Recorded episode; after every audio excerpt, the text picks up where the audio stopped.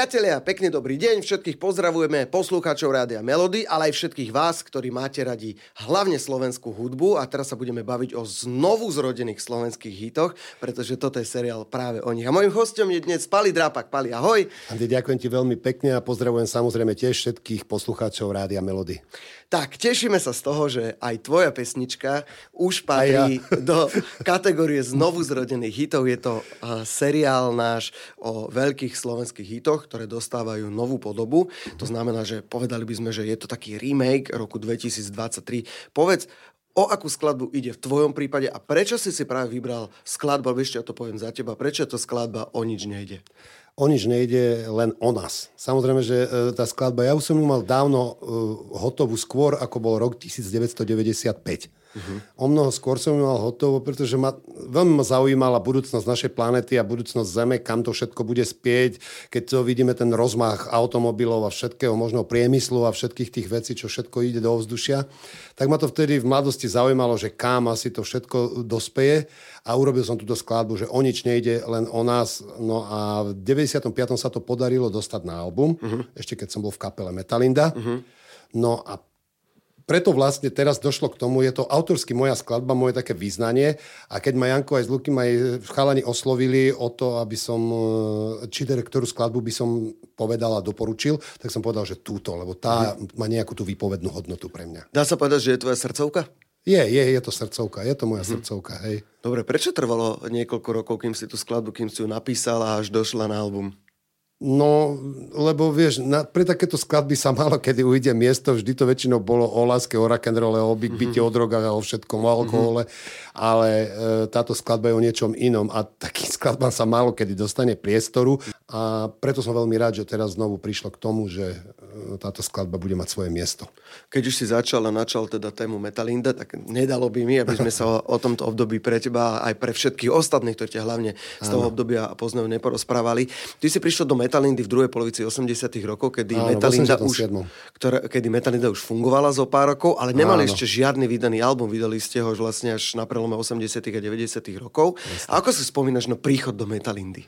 No, napríklad do Metalindy si spomínam tak, že e, prvýkrát sme sa mali s Peťom stretnúť s Amelom pred Zvarackým ústavom. Ja som išiel z roboty a som ho tam čakal, neprišiel. Tak potom mm-hmm. sme si zavolali ešte raz, teda, že či prídem alebo nie, lebo môj kamarát ma oslovil e, z roboty, že či by som nechcel ísť do Metalindy spievať, on odchádzal na vojnu. Mm-hmm. To bol Duško Horecký. Mm-hmm. A ja hovorím, že nie je problém, však ja som mal kapelu svoju SBM, ale mm-hmm. hovorím, však môžem aj tu v Bratislave si zaspievať.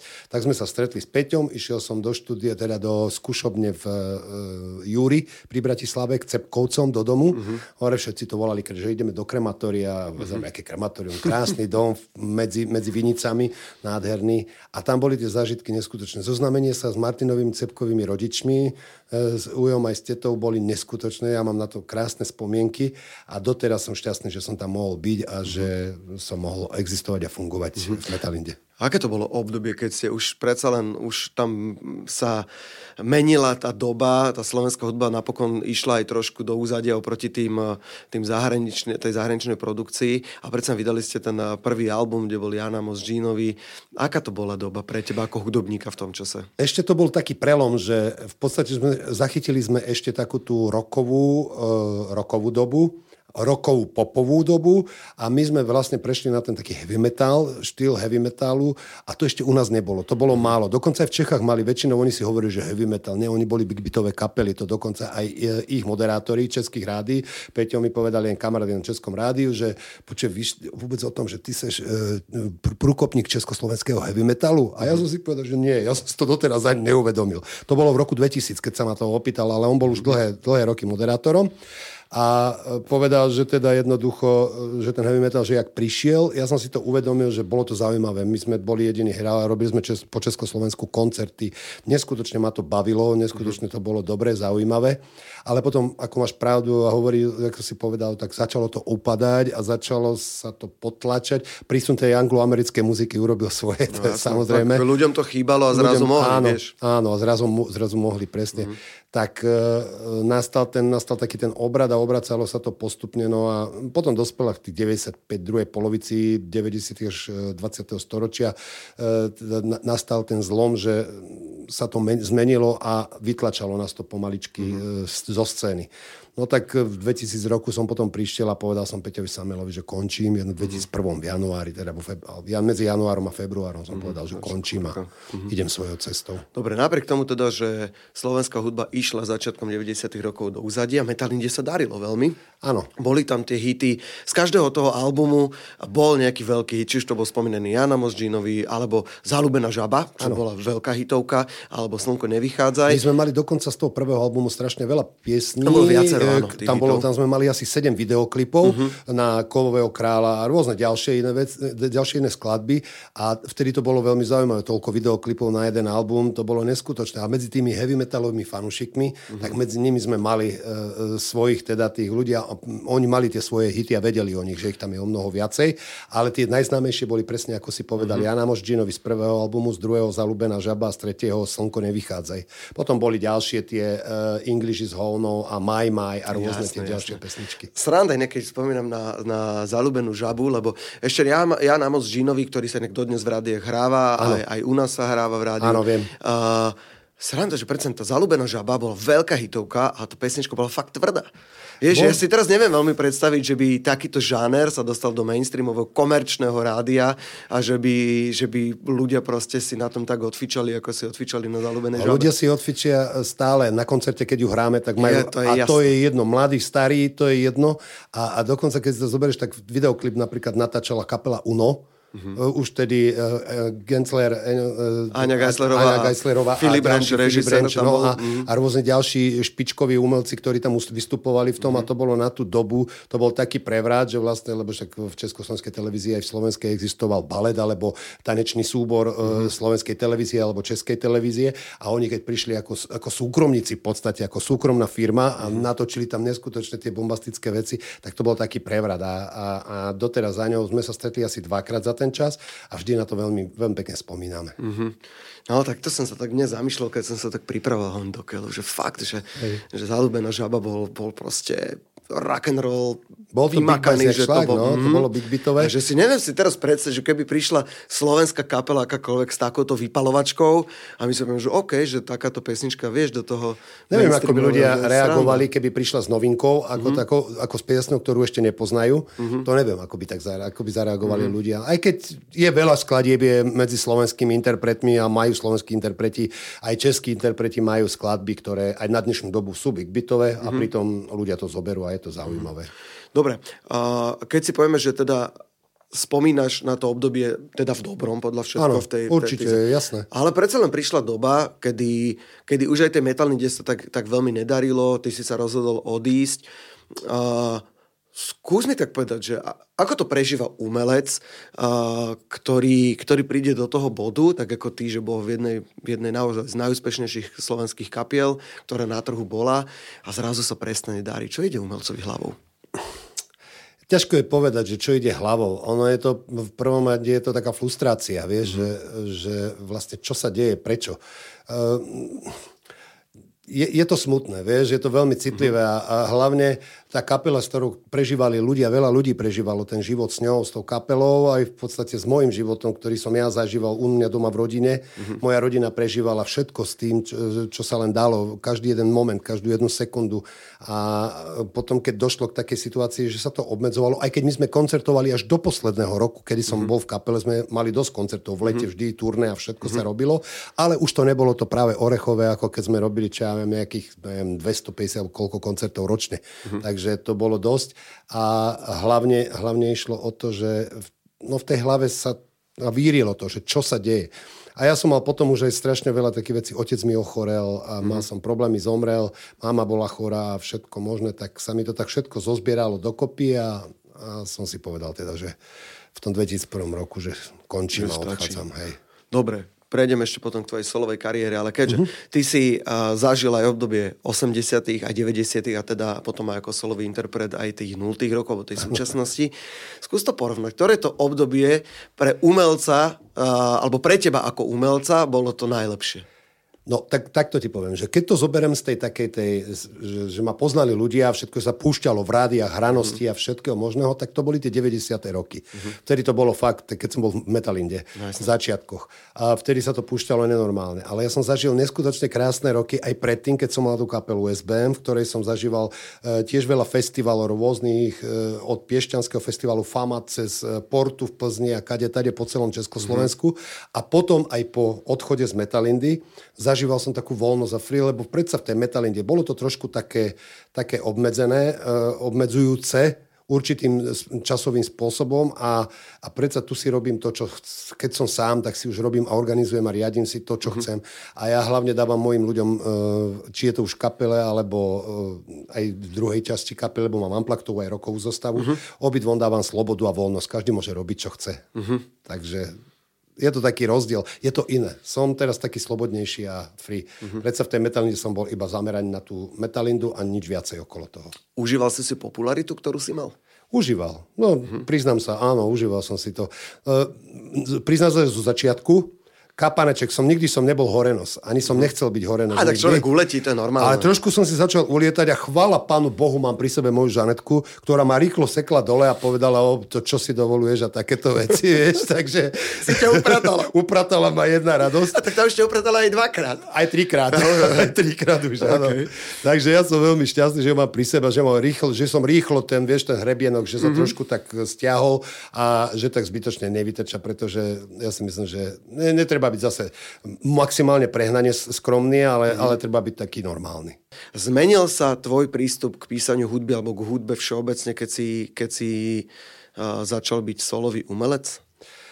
Či sa zmenil spôsob a štýl? Myslím si, že nie. Myslím si, že stále to, čo som ja robil, ja si stále idem v tom svojom duchu, aj keď využívam strašne veľa moderných vecí a moderných prvkov, moderných e, inštrumentov v skladbách, snažím sa teda už mm-hmm. ísť tak, s takouto modernou dobou a snažím sa, aby to malo niečo, nejakú takú vypovednú lehotu aj pre, teda, e, e aby to malo vypovednú takú hodnotu pre mladých ľudí a, a chcel by som aj im niečo zanechať ešte. Mm-hmm. Aj keď sa stáva, už veľakrát sa mi stáva, že teraz chodia mladí za mnou počúvajú normálne, pretože siete sociálne dnes umožňujú maximálny prístup k všetkým skladbám a sú tam aj také, o ktorých som si ja vôbec nevedel predstaviť, že by tam mohli byť odo mňa a sú tam. Mm-hmm. Takže...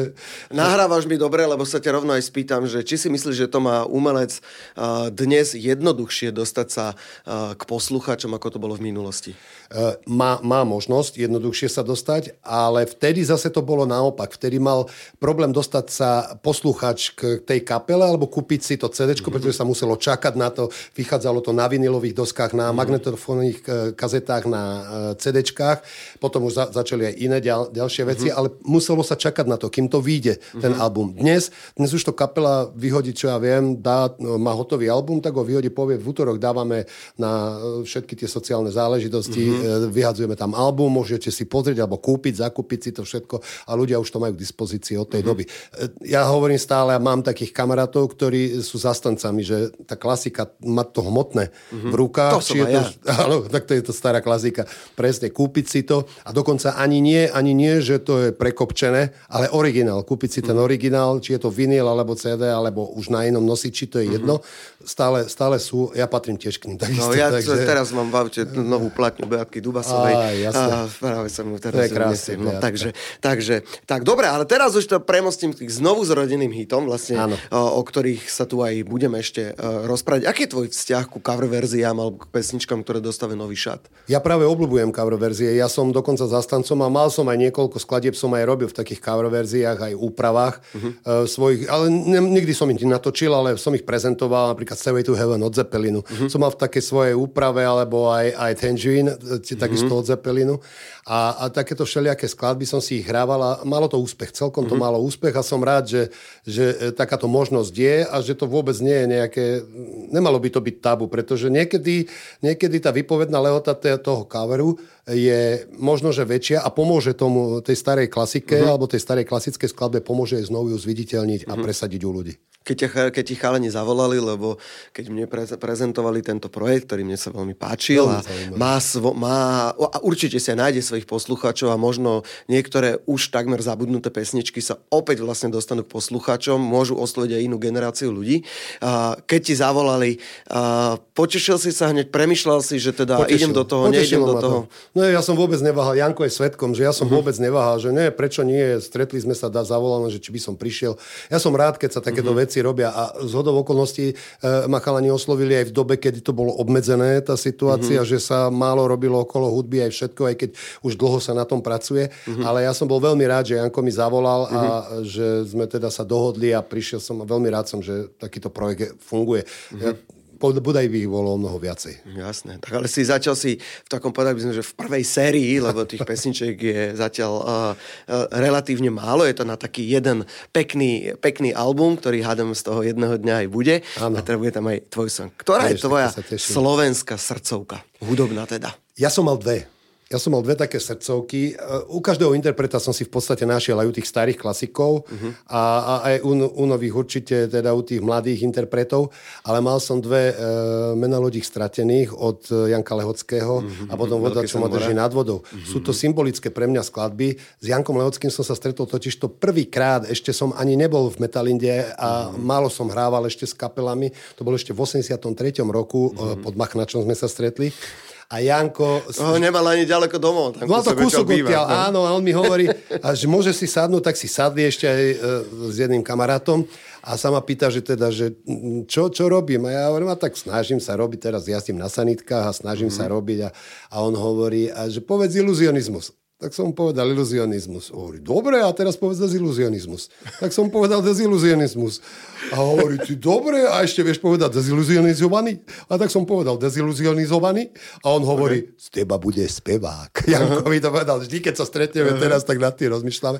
Tak pre mňa boli, a mena lodí stratených, to je neskutočná skladba. Krásne, no. Pre mňa je to nádherná vec, ktorú som aj keď sme boli spolu na Filipínach, tak som znovu oživoval, vyťahol som mu a hovorím, Janko, poď, zaspievame si ju spolu všetci, mm-hmm. tak so všetkými sme si ju tam spievali. Mm-hmm. No a druhé je voda, čo ma drží nad vodou. To mm-hmm. je, Elane pre mňa Jožo že je jeden, jeden z ľudí, ktorých mám veľmi rád, strašne rád a mm, dovolím si tvrdiť, že skladba Voda, čo ma drží nad vodou, má takú symboliku. Jožo mal pri nej haváriu, uh, Dodo Urban zomrel v podstate, mm-hmm. vieš, a, a takéto všelijaké veci okolo tej skladby, čo sa diali a tá skladba, keď som prvý raz počul, tak som mal po dlhých rokoch som mal znovu mráz na chrbte, takže mm-hmm. to bolo pre mňa, to bolo také. Obidva hity sú také, ktoré sú absolútne nezabudnutelné. Je to Veľký sen mora, áno. alebo aj Voda, čo ma drží áno. do dnešného dňa, populárna a poznajú všetky generácie. Presne ľudí. Dobre, spýtam sa ešte takúto otázku. No, o rok veľké životné jubileum. Chystá sa to. Áno, a stíhaš už aj bilancovať? Že čo si dosiahol, čo sa podarilo, čo možno sa nepodarilo? Vieš čo, ja som taký, taký škorpión a Žanetka mi je svetkom ja to nejak nebilancujem, že, teda, že ja som šťastný, že na tomto svete niečo zostane po mne. Mm-hmm. Či už je to Michal syn, ale nechcel by som nechať smutnú vdovu, mm-hmm. tak budem sa snažiť čo najdlhšie žiť, preto makám na sebe, mm-hmm. robím všetko preto, aby som mohol fungovať a existovať a krásnu vnúčku Riušku máme, takže Áno. z tej sa tešíme. To je bilancia, to si poviem, že tak toto už máme za sebou. E, muziku, to už som urobil, veľa skladieb zaspieval som, ľudia chodia, spievajú si ich, to je veľmi dobré. Dokonca viem, že e, Slnko nevychádza aj patril do klenotnice slovenskej populárnej hudby. Stále medzi patrí. Áno, stále, takže viem, že to tam medzi tými desiatimi skladbami, mm-hmm. tak hovorím, toto keď som dosiahol, myslím si, že v rámci hudby je to veľmi dobrý taký, taký úspech. Máš nejaký hudobný sen? Tak mám ešte, mal som hudobný sen.